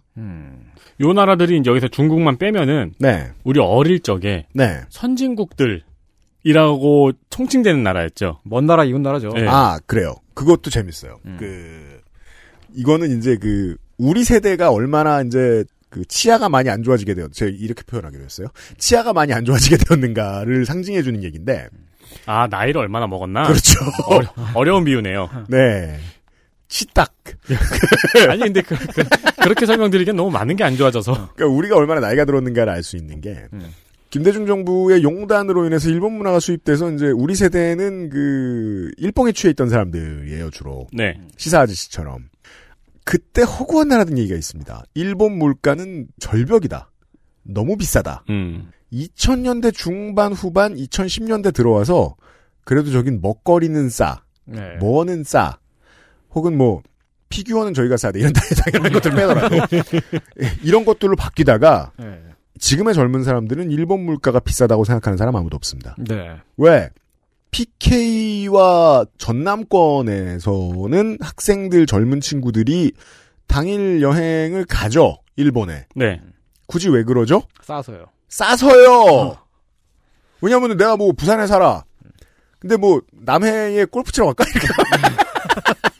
그건 부자 나가는 거지. 네. 아니 서울에서도 직장인들이 많이 갔죠. 금요일 밤에 가가지고 일요일 아침에 오는 식으로. 오사카에 라면 먹으러 가는 건 한국 시민 2020년대 2010년대 한국 시민들한테는 서민의 여행인 거예요. 안 비싸니까. 네. 이건 더 정확히는 지금은 증거가 안 나왔습니다만 팬데믹 시대니까 어, 한몇 년 뒤에 여행이 다시 자율화가 되었을 때 남아시아의 국가들이 이제 일본 관광객과 한국 관광객을 어떻게 바라보느냐를 가지고 더더욱 잘할 수 있을 거예요. 한국인들은 수입이 빠르게 늘었으니까요. 네. 어디 가서 왕 취급을 더 많이 받겠죠. 예전에 8, 90년대에 일본인 관광객들이 받던 그 대접을 말이죠. 예. 그렇다고 우리가 잘 사는 나라가 되었다는 것과는 좀 다릅니다. 보죠. 예, 잘 산다는 거는 사는데 걱정이 없고요. 쉬고 싶을 때 쉬고, 에, 또 문화적으로 즐길 거리가 많아서 사는 게 재밌고, 그래야지 잘 사는 거고요. 돈을 많이 벌어도 하루 4시간씩 자면서 일만 하고 있으면 잘 사는 게 아니죠. 그게 이제 그 울산에 이제 저 노동 운동가들이 계속해서 반복해 왔던 그 협상의 결과가 얼마나 나빴는가를 우리가 조성수 소장하고 얘기하면서 한 얘기죠. 음. 어, 어떻게든 받는 총액을 늘리되 일하는 시간을 계속 늘려다오. 라고 합의 본 거. 네. 아무도 안 행복해요, 아무도. 음. 하지만 아무튼 어, 나라의 돈은 많아졌고요. 우리는 이제 잘 살기 위한 기본 조건을 충분히 갖추고 있다고 봐야겠죠. 네. 예, 작년에 홍땡기 총리가 그랬습니다. 네. 아, 이거 미안합니다. 세수가 이렇게 많이 거칠 줄 몰랐습니다. 그렇습니다. 경제부총리조차 코로나를 뚫고 국가가 이렇게 부유해질 줄은 미처 계산하지 못했던 겁니다. 근데 네. 이 국정감사에서 가장 재밌었던 거는 그 앞에 돈 없다는 얘기하고 세수가 많이 거칠지 몰랐습니다라고 한 다음에 네. 그 다음에 또 돈 없다는 얘기했어요. 네. 그리하여 이 덕질인이 날카롭게 의심했죠. 음. 돈이 있다는 말만 나오면은 귀를 막는다, 이 사람은. 음. 네. 네. 음. 부자 나라가 돼서 정부 예산만 늘어난 게 아니고요. 지방 예산도 덩달아 팡팡 늘어났습니다. 일정 배분율이 있으니까요, 나누어주는. 네. 서울에 있는 구 가운데 제일 수입이 적은 구가 1년에 1조 5천억 원 정도를 사용합니다. 네. 물론 강남 3구의 예산은 훨씬 많고요. 당연합니다. 제가 2000년대 초반쯤에 에, 스님들이 그 간척 사업 반대하면서 삼보일배 하시는 걸 본 적이 있거든요. 그때가 그 세만금에 1조 몇천억 원을 추가로 쓰내마냐 하던 그런 때여서 저는 1조 원이 넘는 돈은 엄청나게 많은 돈이다. 라고 저는 인식을 하고 있었는데 왜냐하면 90년대, 2000년대 초반에 새만금 사업이라는 거는 어, 실로 한반도에 오랜만에 있었던 국토를 늘리는 사업이었잖아요. 네, 국가 기관 산업이죠. 네. 근데 지금은 뭐 그냥 일개 구청이 그렇게 쓰고 있습니다. 그렇습니다. 아니 제가 그 4차선 도로, 6차선 도로 이런 그냥 도심에 있는 그냥 도로를 지나가다가 생각을 합니다. 아니 중앙 분리대를 왜 이렇게 길게 놨어? 비싼 걸. 물론 아무나 막 유턴하지 않아서 좋긴 좋은데 저거 비싸지 않나? 안 비싼 거예요. 누구 술 취한 사람이 부셔 먹죠? 그럼 내일 또 세울 돈도 있는 거예요. 그러고 쓰고도 남는 겁니다. 네. 구 말고 군 단위도 있잖아요. 대한민국에 있는 군 가운데 인구 5만 명이 넘는 곳이면 작년 예산이 전부 5천억 원을 넘은 것으로 저는 알고 있습니다. 음흠. 평균이 5천억이 아니라 최소가 그렇다는 거예요. 미니멈. 예. 인구가 5만이 안 되는 곳이라도 예를 들면 보성군 같은 경우에는 4만 명이 사는 곳인데 음. 한해 예산을 7천억씩 쓰고 있고요. 네. 음, 녹차 때문인가? 땅도 넓고요. 네, 뭐 관광객도 오고요. 네. 예산이 5천억 원에 못 미치는 곳은 정말 정말 극히 드문 예외인데요. 이 음. 지방 소멸 초고위험군에 속하는 인구 막 2만 명대인 청송군 같은 곳이 4천억 원을 씁니다. 거기 또 교도소에도 따로 돈 들어갈 거예요, 많이. 근데 여기 이제 인구가 적기 때문에 네. 그래서 5천억에 조금 못 미치게 쓰고 있는 거예요. 네. 음. 인구 10만 명이 넘는 군청은 다 조단위 예산을 사용하는 곳도 있습니다. 그래서 이게 많습니다. 좀 안타까운데요. 음. 이게 이제 보수 언론과 진보 언론이 서로 의견이 버릇이 맞닿는 지점 중에 하나인데 네. 이 말버릇을 하나 버릴 필요가 있습니다. 돈이 어디 있다고 절대 안 쓰는 게 전 좋다고 생각합니다. 당분간은 음. 아니 예. 저 비용으로 말할 것 같으면 음. 지금의 이 엄청나게 빠르게 엄청나게 갖춰놓은 방역 인프라는 무슨 돈으로 했겠으며 네. 그동안의 PCR 검사 비용은 무슨 돈으로 썼겠으며 네. 그냥 아낌없이 팍팍 나왔단 말이에요. 그리고 사람들이 다 무료로 맞고 있는 이 백신 비용은 어디서 나왔겠습니까? 음. 부가 있는 거죠. 예. 네. 그 생각해보면, 저 어릴 때는 조라는 숫자가, 예. 그러니까 그냥 수치상의 숫자라고만 인식을 했잖아요. 그냥 하늘의 별 얘기할 때만. 네. 그러니까 마, 천문학적이라고 표현을 했죠. 마치 지금의 경을 우리가 느끼듯이, 음. 조라는 숫자가 돈으로는 도달할 수 없는 숫자라고 생각을 했는데, 옛날에는 100억, 10억 단위를 말할 때 80년대만 해도 그런 생경함을 느끼던 때가 있었습니다. 네. 그러면 지금 사람들이 보는 경제 규모는 100배, 1000배가 된 거예요. 그렇죠. 네. 그 지역에서 쓰는 예산이 인구 대비 예산 규모로 보면 서울에 있는 구 단위 지자체보다 훨씬 많은 거죠. 음, 그렇죠. 예, 예전에 평화의 댐을 지을 때 4천억 원을 썼거든요. 80년대 말에. 예. 전 국민을 삥 뜯어서 겨우겨우 세웠습니다. 삥이라면 그게 삥이죠. 예. 지금은 일개 군청이 그보다 더 많이 어, 예산을 쓰고 있습니다. 네. 제일 적게 쓰는 데가 그렇게 쓰고 있어요. 네. 음. 전국에 있는 모든 지자체가 매년마다 평화의 댐을 지을 수 있습니다. 평화의 댐 2020. 예. 한해 예산을 탈탈 털면은 동네마다 다 댐을 세울 수 있어요. 자, 이게 돈이 어디 있다고가 입에 붙은 사람들은 그럼 때만 짓고 뭐해? 라는 말을 할 수도 있는데 예. 실제로는 뭘 하죠? 보건소가 좋아지고요. 예. 그러니까 어르신들에 대한 복지 지원 혜택이 엄청나게 많이 늘어나고요. 음. 아픈 사람들에 대한 지원도 대폭 늘어나고요. 네. 돈은 경- 더 닦이고요. 정리되면 선물 세트가 옵니다. 네. 그건 괜찮겠네요. 이렇게 아이폰처럼 평화의 댐 2022 버전 유출되고. 아, 그럼 리뷰하고? 네? 그렇죠. 예. 예, 한국이 지금 그 정도로 부유한 나라가 됐습니다. 각 지자체, 지역이 전부 다 그렇게 됐습니다. 음. 이만큼 부유해지고 예산이 팡팡 넘쳐나면 우리도 좀 품- 품위 있게 살아보자 하는 사람들이 생기게 되죠. 매우 그렇습니다. 예. 자, 근데 지자체들이 보통 문화 예산을 전체 예산의 1% 가량을 씁니다. 음. 좀 많이 쓰는 데는 2% 가까이 쓰죠. 네. 정부가 쓰는 문화 예산이 따로 있고요. 지자체가 쓰는 예산이 또 있다는 겁니다. 음. 개 중에 좀 진보적인 유권자가 많은 지역, 지자체장에 좀 진보적인 사람이 어, 자주 당선되는 지역은 문화 예산을 3% 이상으로 늘리겠다는 계획을 가지고 장기적으로 조금씩 규모를 키워나가는 중이고요. 근데 1%나 2%를 쓴다고 쳐도 그게 예. 어느 문화 예산에 들어가냐의 차이가 있죠. 왜 우리나라에 그 엄청 뭐 유키그라모토 불러놓고 2만 원에 공연하고 막 그런 데 있었잖아요. 네. 그 유- 유명했었잖아요. 음. 그런데 예산이 들어가는 경우가 있는가 하면은 아니면은 그 각설이 부르는데 예산을 많이 쓰는 군이 또 있겠고, 음. 그러니까 네. 지역 축제에 몰빵을 하는 데가 있겠고, 음. 지역 주민들한테 문화를 향유하게 하는데 돈을 더 쓰는 군이 있겠죠. 그렇죠. 얘기예요? 지역마다 다릅니다. 네, 이번에 네. 할 얘기는. 에, 사실 문화 예산을 1%만 사용한다고 해도 말이죠. 지방 군청이 한 해에 딱 5천억 원을 쓴다고 그 최소치만. 최소치로, 예, 최소치만 계산을 했을 때 음. 그래도 문화 예산이 50억 원입니다. 2%면 100억 원이죠. 음. 한 군데만 그런 게 아니고 전국에 있는 모든 지자체가 최소가 그 정도란 얘기예요. 네. 사실 대부분의 지자체 문화 예산은 50억, 100억보다 훨씬 많죠. 그러네요, 예. 그러네요. 이게 뭐, 만약에 50억에서 100억이다. 그러면, 어, 뭐 한, 직원을 사무실을 놓고 뭐 10명, 20명을 돌리는데 5억에서 10억 정도가 들어간다. 음. 라고 생각해도 그 사람들 유능한 사람들 써야 이 돈 헛쓰지 않겠네요. 네. 네. 적지 않은 인력을 배치해서 음. 뭐 질이 높은 뭔가를 해야 될 거 아닙니까? 예. 네. 광주 비엔날레가 최전성기였던 2000년대 중후반 무렵에 예산을 100억 석 썼습니다.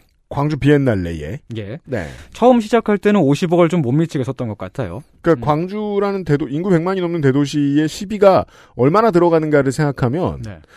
그 행사의 실적에 비해서 많이 쓴 거 아닌 것 같네요. 예, 그렇죠. 네. 음. 근데 이제 그 물가가 달라졌으니까 그대로 비교하기는 어렵습니다만은 그 액수만 가지고 말하자면 지금은 모든 지자체가 국제적인 문화 행사를 개최할 마- 만큼 돈이 있다는 거예요. 아. 광주 비엔날레는 음. 광주라는 도시의 규모에 비하면은 돈을 많이 쓴 건 아니지만 그래도 음. 굉장히 성공적으로 아시아에서 그 당시에 아시아에서 가장 큰 규모의 그 국제 평균으로 치면 돈 꽤 쓴 거인 거죠. 네. 아, 그렇군요. 이게 옛날에 저, 저, 부천 환타정화제 처음 할 때. 아, 판타스틱 영화제. 판타스틱 영화제 처음 할 때. 네. 만 해도 그런 얘기 들었단 말이에요. 이게 지자체에 사활이 걸렸다. 네. 왜냐면 마이너스가 날 수도 있어서. 음. 근데 이젠 그거 아니라는 거 아니에요. 그렇죠. 아. 전국에 있는 모든 군청과 구청이 자체적으로 그냥 굴릴 수 있는 예산을 가지고 판타스틱 영화제도 할 수 있고요. 네. 뭐락 페스티벌도 할 수 있고 할 수 있는 거 다. 많습니다. 돈은 있는데 인력과 인프라 그리고 경험이 없기 때문에 못 하고 있을 뿐이죠. 제가 지금 찾은 게 이제 2017년도에 화제가 됐었던 건데요. 예. 음성군입니다. 음. 중국 음성군이요. 네, 유키그라모토 내한 공연 티켓이 2만 원이었고요. 음. 조수미 씨 티켓이 5만 원이었고요. 음. 장사익 티켓이 4만 원이었습니다. 조수미인데? 예. 하긴 유키 구라모토인데. 그쵸. 20만 원이어도 되는 공연이. 왜 음. 옛날에 90년대 말에 김정일 정권이 돈 자랑하려고 릭 플레어와 안토니오 이노키가 나오는 네. 행사를 열었는데 그 메인 이벤트가 그 정도면 되게 비싼 선수들 많이 갔을 거 아니에요. 네. 그래서 능라도 경기장입니까? 뭐 10만 명이 넘는 예. 20만 명? 뭐, 그니까, 그, 역사상, 인류 역사상 단일 최대 규모의 레슬링 흥행을 한 적이 있었어요. 나라 돈으로. 음, 네.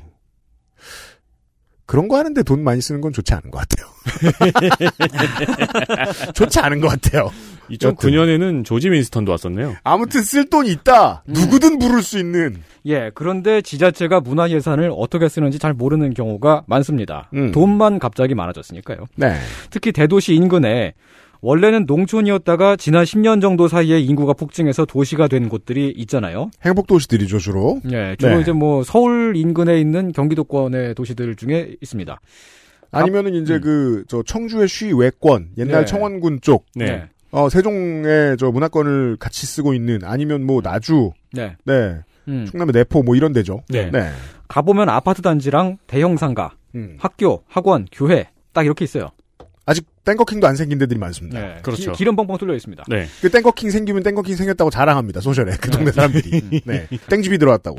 그 동네에 새로 들어간 인구는 원래 대도시에 살다가 이주한 사람들이 있잖아요. 네. 뭐 다른 데서 이주한 경우도 많이 있겠습니다만. 그러니까 답답합니다. 예. 여기 뭐가 없네? 예, 그분들은 동네에 힙한 카페도 있으면 좋겠고, 네. 예, 문화 공간도 있으면 좋겠고, 땡로수길이 있었으면 좋겠다. 예, 집 앞에서 공연도 봤으면 좋겠고, 음. 이런 욕구를 가지고 있습니다. 네. 그런 게 없으면은 친구 만나려면 서울까지 가야 되잖아요. 그죠? 헌데 그 동네에서 벼슬 하시는 분들은 거기가 농촌이었을 때부터 거기에 계셨다고요. 예. 오래된 군의원. 예. 그 내가, 벼슬아치. 그 내가 시의원이야? 라고 되묻는 군의원. 이런 분들. 예. 네. 농촌 마인드가 남아 있어요. 네. 아, 김치 축제 할 때 트로트 가수 부르면 되는 거 아니야? 이렇게 생각한다고요. 아직도 문화를 그렇게 이해하고 있는. 이게 말이에요. 꼭 문화 얘기가 아닙니다. 예. 선생이 소개해 주신 대로 지자체에 들어오는 돈의 1%래매요. 2%. 예, 예. 그러면 나머지 98%를 쓰는 데에도 이런 고민이 있을 거라고 생각하고 들어주시면 감사하겠습니다. 예, 음. 그렇습니다. 네. 예. 돈 얘기예요, 돈 얘기. 예, 한동안 이런 축제 다니는 거를 조금 많이 다녔었거든요. 네. 이런 축제 나름의 맛이 있어요. 음. 공통적으로 일단 어, 특산물을 튀겨요. 아, 그, 저기, 전번에 어디 연근 유명한 데 갔더니 연근 튀김 주더라고요. 맞아요. 그리고 그 옆에선 특산물로 김치를 만들어요. 머릿속에 있는 걸 하게 돼 있다. 네. 돈이 들어온다고 해서 갑자기 사람의 창의성이 늘어나는 건 아니기 때문이죠. 그, 그 옆에선 뭐 하게요? 뭔 말. 특산물을 에코백에 그리고 있어요. 한국이 겪는 가장 큰 문제 중에 하나입니다. 이건 사실 80년대부터 겪고 있던 문제입니다. 들어오는 돈에 비해서 맨파워의 창의성이 떨어집니다. 그건 이제 일회성의 축제를 할 수밖에 없는 그런 여건도 있죠. 네. 이게 좀 제대로 된 뭘 하고 싶어도 인프라가 전혀 없는 곳에서는 그렇잖아요. 뭐 공연을 막 멋있는 걸 하고 싶다. 그런데 공연장이 없거나. 음. 네. 근데 그 당선되신 분들의 임기가 짧으니까 네. 자기 임기 동안에 그냥 빨리 기쁘게 해주고 싶잖아요. 네. 그러면 그냥 자기가 할 수 있는 것부터 하는 거예요. 그 장- 하회마을 재즈 예. 페스티벌. 장기적으로 이렇게 봤을 때좀 네. 더 도움이 될 만한 걸 잘 못하고 네. 그런 경향이 있습니다. 하여간 나라는 부유에 졌고요. 지자체도 부자가 됐다는 말씀을 드렸는데 네. 저는 부자가 아닌데 음. 지자체는 돈이 많아졌어요. 네. 그런데 한편으로는 알거지가 된 데도 있습니다. 재밌겠습니다. 보죠. 예. 문화체육관광부의 산하기관 음. 혹은 산하가 아니더라도 파트너십을 가지고 독립적으로 운영되는 문화 기구들 그런 곳들이 있어요. 예, 각종 위원회들이 그렇습니다. 음. 국가의 실질적인 문화 정책을 개발하고요. 사업 심사를 하고요. 실무 집행을 하는 곳들이죠. 음. 이런 곳들을 퉁쳐서 우리는 중앙이라고 부릅니다. 아, 그래요? 예, 업계 용어입니다. 음. 업계라고 하니까 이상하네요. 지역의 반대말이겠군요. 예. 혹은 뭐 이것을 실천하는 저 활동가나 사업을 하는 사람들의 반대말. 음, 네, 중앙. 그렇습니다. 거의 네. 관이라는 의미일까요? 관은 지역에 있는 지자체도 관이죠. 네, 근데 뭐 관돈을 받는 이제 사단법인 단체 이런 데들도 많이 있으니까요. 네. 네.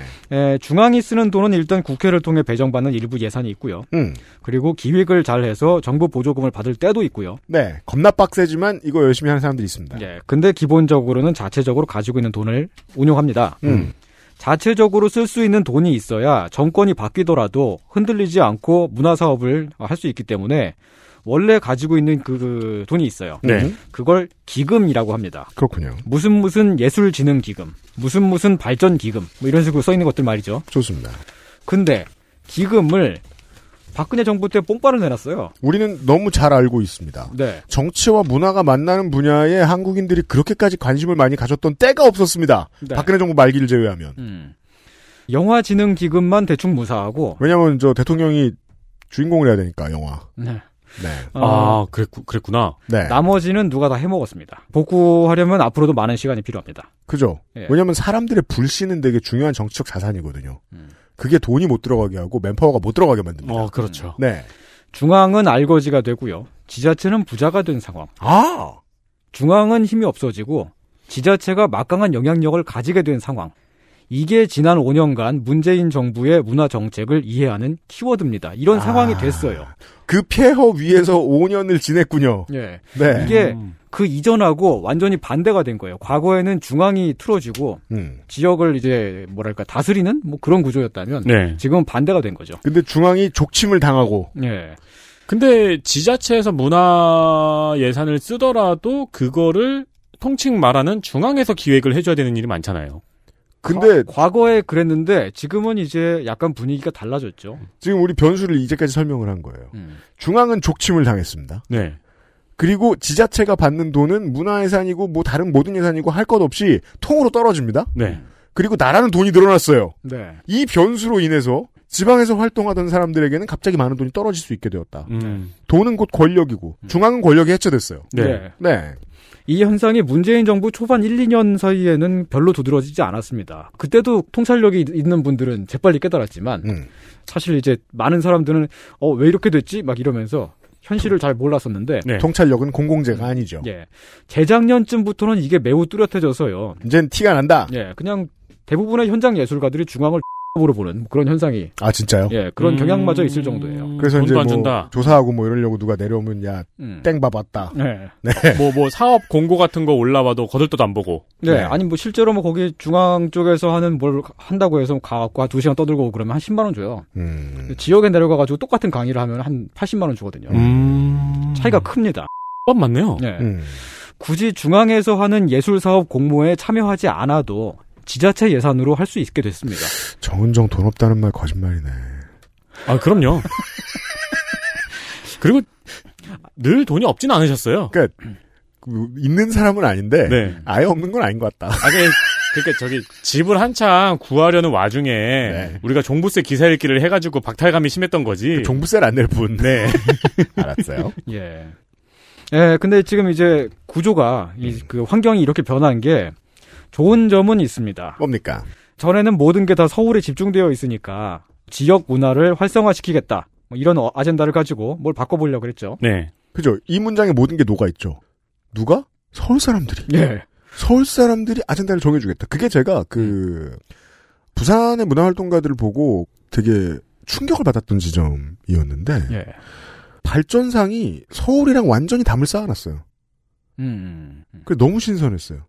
그냥 모든 게 자체 예산이고 모든 게 거기에서 큰 젊은이들의 컨텐츠인 거예요. 음, 네. 예. 그런 걸 보는 게 쉽지가 않았습니다. 21세기 한국에서. 부산 정도 되는 규모의 도시니까 그렇게 할 수 있고요. 그게 부산이든 광, 주도 마찬가지였는데 남쪽의 대도시에 있는 이제 예술하는 사람들은 그게 그거대로 불만이었거든요. 예. 그래서 작으니까 음. 더 커질 수 없잖아요. 예. 이게 당시 음악하는 친구들, 20대 때 음악하는 친구들을 보면은 부산이 유일하게 로컬이 가능한 스테이지였죠. 다른 지역에 있는 뮤지션이나 예술가들은 다 서울로 상경하는 게 꿈이었고.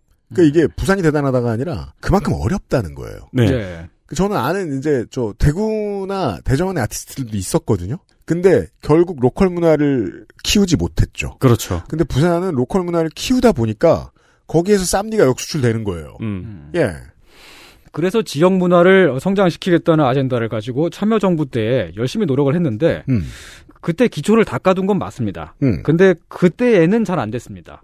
왜냐하면 지역 문화를 키우자고 하는데 중앙이 돈을 쓰니까 음. 결국 국가가 지정을 해주는 식이 되잖아요. 주체가 누구냐가 문제죠. 예, 구체적으로 말하면 각 지자체가 기위관을 올리면 문체부가 심의해서 지역 특성화 사업을 골라줬어요. 이런 망하죠. 예. 그러면 지자체들이 자기네 지역 주민하고 협의를 하는 게 아니라 정부의 눈치를 보겠죠. 이럴수록 김치를 만들고 네. 에코백에 끓이고 튀기고 국가가 그 정부 그 중앙 정부가 우리 지역에서는 이런 걸 하고 싶어 하지 않을까 라는 걸 고민을 하면서 사업을 만들어요. 그럼 이제 정부가 이제 만약에 판에 박힌 대로 일을 하고 싶은 고위 관료가 있으면은 예. 너네 왜 안 튀겨? 너네 왜 김치 안 만들어? 너네 왜 에코백에 안 그려? 너네 왜 장윤정 안 불러? 그랬었는데 네. 지금은 이제 우리가 하고 싶은 걸 하자. 라고 할 수 있게 된 거죠. 문화 음. 분권이 저절로 이루어졌어요. 이걸 진짜 한 10년 넘게 그 막 지역 활동가들이 열심히 막 하고 그랬는데 지금 갑자기 그냥 확 바뀌었어요. 아, 엄청 그러니까 빠른 속도로. 만약에 똑똑한 이제 공무원이나 구의원, 군의원들이 있다. 예. 그러면 그래 우리는 지금 브레인이 모자라니까 creativity가 모자라니까 우리 동네 예술가 찾아야지. 예. 거기까지 는 방향 설정 잘 된 거죠. 예, 아, 지금 그렇게 하- 그 움직이고 있는 지자체들이 몇몇 있습니다. 다행이군요. 예. 아마 잘 안 되는 곳도 있겠지만. 아, 그게 가능한 건 우리 동네 예술가를 찾으면 우리 동네 예술가한테 줄 돈이 있어서잖아요. 예. 음. 아니 사실 그게 지금 줄 돈이 있는데 누구한테 줘야 되는지 모르니까 아 우리 동네 누구 있지 하고 지금 찾기 시작하는 거예요. 음. 그죠. 어 지역 예술가를 육성하고 싶어 하고. 하지만 다 잘 될 일은 없어요.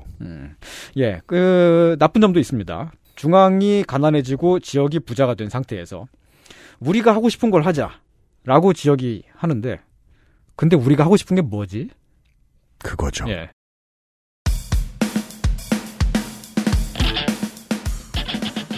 아, 이건 뭐 지금 방송 들으시는 청취자 여러분들이 각자 지자체에 어, 요구를 하셔야 됩니다. 80%의 고등학교 2학년 학생에게 같은 질문을 했을 때 나오는 같은 답변이죠. 내가 하고 싶은 게 뭐지? 이제 대통령을 누구 뽑느냐보다 각자의 지역에서 민주주의가 일어나는 시대거든요. 여러분들이 어, 우리 동네에 이런 걸 만들어 달라라고 지자체를 들들 볶으면 개선이 됩니다. 이게 이제 그 지금은 할 수 있습니다. 중앙의 정당들이 특히나 중앙 대 중앙의 싸움이니까 대선은 대통령에 몰리는 중앙 권력을 해체하자라는 말을 자꾸 하는 건요. 지들 눈에 대통령밖에 안 보이기 때문에 할 수 있는 프로파간다입니다. 실제로는 우리 동네 이 권력을 이렇게 쓰자에 더 환장하는 게 훨씬 현명한 문장입니다. 음. 잘 만들어진 문장입니다. 네. 왜냐하면 중앙에서 에너지가 거기로 모이면 지방에서 에너지를 자기들 지방에 집중하면 알아서 권력이 늘어나는 거예요.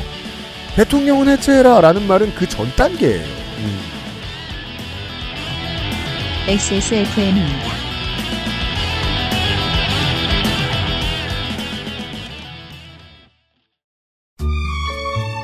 페스츄리처럼 바삭하게, 푸딩처럼 부드럽게. 뉴질랜드 유기농 버터와 천연 바닐라빈. 더없이 맛있는 에그타르트. 달콤한 순간은 꾸룩꾸룩 에그타르트. 뭔가 그곳을 떠난다는 게 되게 믿기지가 않았거든요. 반평생보다 더 많이 거기서 자랐는데 갑자기 떠나게 된다니까 믿기지도 않았고 여러분의 독립은 몇 살이었나요? 보육원의 아이들은 만 18세가 되면 시설을 나와 홀로 살아가야 합니다. 어른이 되기는 아직 이른 나이. 곁에 아무도 없다면 그것은 자립이 아니라 고립입니다. 18. 홀로 어른이 되어야 하는 아이들을 위해 함께 해주세요. 아름다운 재단은 18 어른의 건강한 자립을 응원합니다. 아름다운 재단 18 어른 캠페인. 좋은 점, 나쁜 점이 있는데 어, 지금의 환경에 이상한 점도 있습니다. 좋아요. 예. 이전 정부가 너무 심각하게 해먹었기 때문에 예, 지금 정부는 대한민국의 문화 정책을 개혁하려고 했죠. 어, 당연한 얘기죠. 네. 문재인 대통령의 공약 중에 이런 게 있었습니다. 일상에서 문화를 누리는 생활 문화 시대를 열겠다. 예술인의 창작 활동만 지원을 하는 게 아니라 일반 시민의 문화 향유를 늘리겠다는 얘기였죠. 방향이 좋습니다. 예. 다만 그런데 이 개혁 정책을 시행을 하려고 하니까 음. 당선되고 나서 딱 보니까 중앙이 알거지가 돼 있는 거예요. 그렇죠. 그래서 사업을 지역으로 넘겨버립니다. 그렇죠. 그럼 여기서 생활문화, 어, 대통령의 공약이었던 생활문화란 뭐냐? 지역문화진흥법이라고 하는 법률상의 규정에 따르면 지역의 주민이 문화적 욕구 충족을 위하여 자발적이거나 일상적으로 참여하여 행하는 유형 무형의 문화적 활동입니다. 문장이 맞는 문장이긴 한데요. 음. 추상적이고 모호하죠. 어떤 맞는 문장들은 내용이 없죠. 예. 사실 이거는 소주 한 잔이라고 써도 맞잖아요. 문화랑 그렇게 포괄적이죠. 그렇죠. 네. 주민의 문화적 활동을 생활 문화라고 하는데 그런 문화적 활동이 뭐냐에 대한 규정이 없는 거예요. 네. 이럴 때 우리가 참고하는 게 다른 나라의 사례겠죠. 생활 문화라고 하는 것은 불어로 꿀티오거 비브, 어, 포르투갈어로 쿨투라 비바라고 합니다. 삶의 문화, 어, 살아있는 문화라고 번역할 수도 있습니다. 네. 생활문화 이론은 6, 70년대 프랑스에서 먼저 등장했는데요. 오래됐군요. 예. 옛날에는 예술가의 예술 활동을 그 국가나 이제 그 관이 음. 지원을 하면 후원을 하면 좋은 작품이 나올 것이고 그렇게 해서 국민 전체의 문화적 수준이 높아질 것이다라고 하는 이론이 있었는데 이게 이제 저 뭐랄까요? 이제 중세 유럽의 이야기를 답습했다고도 나쁘게 보자면 볼 수 있습니다. 예. 어 후원할 돈 있는 놈이 후원이야. 예. 예, 옛날에 귀족이 하듯이. 음. 음. 그랬는데 6, 70년대가 되면은 이미 이 이론이 현실에 맞지 않았던 거예요. 음. 왜냐하면 좋은 작품을 아무리 생산을 해도 사람들이 안 봐요. 음. 어, 관심도 없어. 그러면 보통 사람들의 문화 수준을 높일 수 있는 방법이 무엇일까? 음. 어, 보통 사람들이 즐길 수 있는 방법이 무엇일까? 해서 나온 게 생활문화 이론입니다. 그렇습니다. 이 이론은 프랑스에서 먼저 나왔지만 국가 정책으로 처음 시행한 곳은 브라질이었습니다. 그렇구만요. 브라질이 90년대까지 보수 정권에서 예술 지원금을 가지고 온갖 문제를 일으켰거든요. 대통령이 좋아하는 사람한테는 국비로 지원금을 빵빵 때려주고 음. 싫어하는 사람은 예술 활동을 방해를 했습니다. 나중에 최순실 씨가 한국에서도 똑같이 했죠. 이게 네. 벤치마킹 대상이 있었군요. 예. 음. 이 문제는 국가가 예술가를 지원을 하는 구조가 있는 한 계속 반복이 됩니다. 네. 모든 예술가를 다 지원을 할 수는 없잖아요. 그래서 그 중에 누군가를 선별을 할 텐데 그게 정권의 입맛이 그 기준이 된다는 거죠. 음. 선별하는 권력을 국가가 갖게 되는 거죠. 네. 그래서 브라질은 그 다음에 대통령이 된 양반이 있- 있었습니다. 음. 룰라 대통령이죠. 룰라 대통령이 이 구조를 바꿨습니다. 음. 문화, 문화부 장관에 지우베르토 지우를 앉혔어요. 한국에는 질베르토 질이라는 이름으로 알려져 있는 보사노바 가수입니다. 같은 이름입니다. 예. 발음이 다를 뿐. 네. 그러니까 그 해수와 지저스죠. 네. 그렇죠. 옛날에 그런 오래된 농담 같은 거 있었어요. 음. 아내가 이제 교회에 처음 나간 거예요. 남미 농담이에요. 네. 그래서 어, 예수님에 대해 공부하고 있다. 음. 예수님이 너무 좋다. 이런 얘기 할 때마다 옆집에 있는 해수를 가서 두드려 팬 해수 이 새끼 나와. 그 불쌍한 해수는 계속 맞았다. 예. 예, 죄송합니다. 질베, 예, 질베르토 네. 질이 이제 브라질의 국민 가수 같은 양반인데요. 아, 네. 브라질에서 문화부 장관을 하다가 음. 내한 공연을 왔어요. 아, 진짜요? 장관이? 장관을 그만두고. 아, 아, 네, 그만두. 그렇죠. 아, 장관이었으면 그것도 멋있는데. 근데 장관일 때 저 돈 버는 일 하면 안 된단 말이에요. 또. 그렇죠. 예. 그러니까 그 한국에 내한 공연을 오기 위해서 장관을 그만뒀다고 하긴 좀 그렇죠. 이게 괜찮아요. 어, 근데 아, 뭐뭐 투, 투어의 일환일 수도 있죠. 네. 음. 이 질베르토 질이 장관이 돼서 처음 한 일은 첫째 저소득층도 박물관, 미술관, 공연장에 그냥 가서 볼 수 있게끔 했습니다. 네. 그건 뭐죠? 아예 무료로 개방을 하든지 음. 아니면 입장료의 얼마간을 국가가 지불하는 형태. 음. 네. 그건 이제 최종 예술가를 지원하는 게 아니라 이제 전체 토양에 씨앗을 뿌리는 방식의 투자잖아요. 네. 네. 소비자를 지원함으로써 예술이 소비되게 하는. 아, 그리고 일반 시민들이 브라질 음악을 다운로드할 수 있는 어, 티켓을 발행했습니다. 음. 시민들이 음악을 무료로 다운받고요. 대신에 티켓을 사용한 만큼 국가가 아티스트한테 지불을 하는 거죠. 당시에는 그런 P2P 플랫폼이 제대로 된 게 형성이 또 안 돼 있기도 했고 사람들이 온라인에서 뭘 사는 것에 익숙치도 않았던 시절이고 네, 네. 그때가 네. 이제 그 음반에서 MP3로 막 넘어가던 때였어요. 랩스터 혁명 네. 음. 그러니까 이제 사람들이 어차피 불법으로 다운받고 있는데 맞아요. 그렇게 한 거죠. 음. 그리고 셋째는 각 지역마다 센터를 설치하고요. 음. 무료에 가까운 비용으로 예술 교육을 받게 했습니다. 네. 받을 수 있게 했습니다. 음. 취미로 바이올린을 배우고 싶다. 그러면 그냥 가서 싸게 배우고요.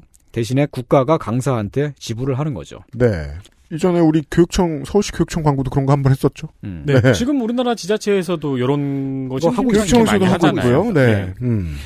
약간 그게 그 한국식 의료보험이랑 구조가 비슷합니다. 아 그러네요. 예, 우리는 병원비를 조금만 내고요. 나머지는 국가가 지불을 하잖아요. 네. 음. 그 방식을 문화예술 전반에 적용을 시킨 것. 그러네요. 예술가를 지원하기보다 그냥 음. 전 국민이 예술가가 되게 하는. 예술에 접근할 수 있게 하는. 그죠. 예. 그러니까 해보고 마음에 들면 계속 하시고. 예. 네. 예, 이렇게 하는 게 쿨투라 비바, 어, 생활 문화입니다. 그냥 그 산업 경제에서 봤을 때는 말이죠. 기업에 지원을 하는 방식이 있고 네. 소비자에게 지원하는 방식이 있습니다. 그렇죠. 소비자에게 지원을 하는 방식이 보통 진보적인 거고 네. 기업에 지원을 하는 방식이 뭐랄까? 보통 보수적인 거예요. 예, 그렇죠. 네. 근데 예술은 사람들이 그런 생각들을 잘 안 하는 것 같아요. 그러네요. 예. 이런 식으로 한 번도 생각해 본 적이 없습니다. 음. 생각해보면 당연하잖아요. 다 그래서는 안 되지만, 어, 적지 않은 수의 공연장과 전시관 같은 거 관에서 지어야 되고, 예. 그리고 관에서 지었으면 웬만하면 돈 조금 받거나 안 받아야 되잖아요. 적어도 학생들, 대학생들까지 그 의미가 무엇인가를 잘 생각 안 해봤던 것 같아요. 무료로 다 갈 수 있어야 돼요. 대학생들이 무료로 가는 거는 괜찮네요. 네. 네. 근데 물론 좀- 관리인들은 힘들어요. 가서 낮술 처먹고 있으니까. 제가 음. 옛날에 그랬고. 그러면, 어, 관리인을 더 고용하는 것도 국가가 하면 좋은 일이죠. 거기에 돈을 쓰는 것도. 그 지금 저소득층한테 우리나라도 문화누리 카드를 제공해 주잖아요. 네. 1년에 12만 원인가 네. 20만 원인가 하죠, 음. 아마. 예, 최근에 시작했습니다. 네, 음. 근데 그거를 그렇게 잘 쓰시는 분이 별로 없다고 하더라고요. 음. 네, 어떻게든 생계에 도움이 되는 쪽으로 우회적으로 사용을 하신다든지. 음. 그 선별 복지는 그래서 못된 방법으로 갑니다, 종종. 네. 예. 다시 말해서 이게 생활 문화는 맥락적으로 볼 때에는 문화계 블랙리스트가 발생하는 구조를 개혁하는 목적이 있고요. 음. 그리고 다른 목적으로는 이제 무엇보다도 시민들의 문화 향유를 증진시키는 목적이 있습니다. 네. 이 정책의 구체적인 실현때는 이렇습니다. 누구든지 박물관, 미술관, 공연장 같은 데를 무료 혹은 저렴하게 갈 수 있어야 합니다. 어, 둘째는 국내 아티스트들의 생산 그 예술 생산품을 저렴하게 누릴 수 있어야 됩니다. 셋째는 우리가 악기를 배우고 싶거나 뭐 춤을 배우거나 그림을 배우고 싶다. 그러면 누구나 싸게 배울 수 있어야 됩니다. 대신에 예술가들의 창작 활동을 최순실 마음대로 선별해서 돈 뿌리는 걸 하지 않습니다.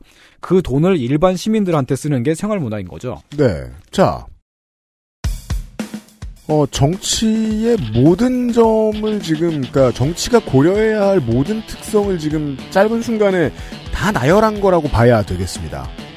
표를 가진 구성원들 모두에게 가급적 혜택이 골고루 돌아가게 해야 되고, 그 혜택이 누구에게 어떻게 돌아가게 될지를 정하는 쪽에서 그 혜택이 누구한테 몰빵되지 않도록 견제도 해야 된다. 네.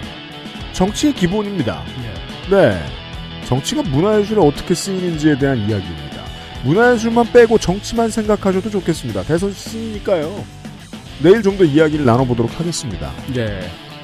망한 예술가나 쓰고 있게 생긴 모자를 쓰고 있는 손희상 선생과 다시 돌아오도록 하겠습니다.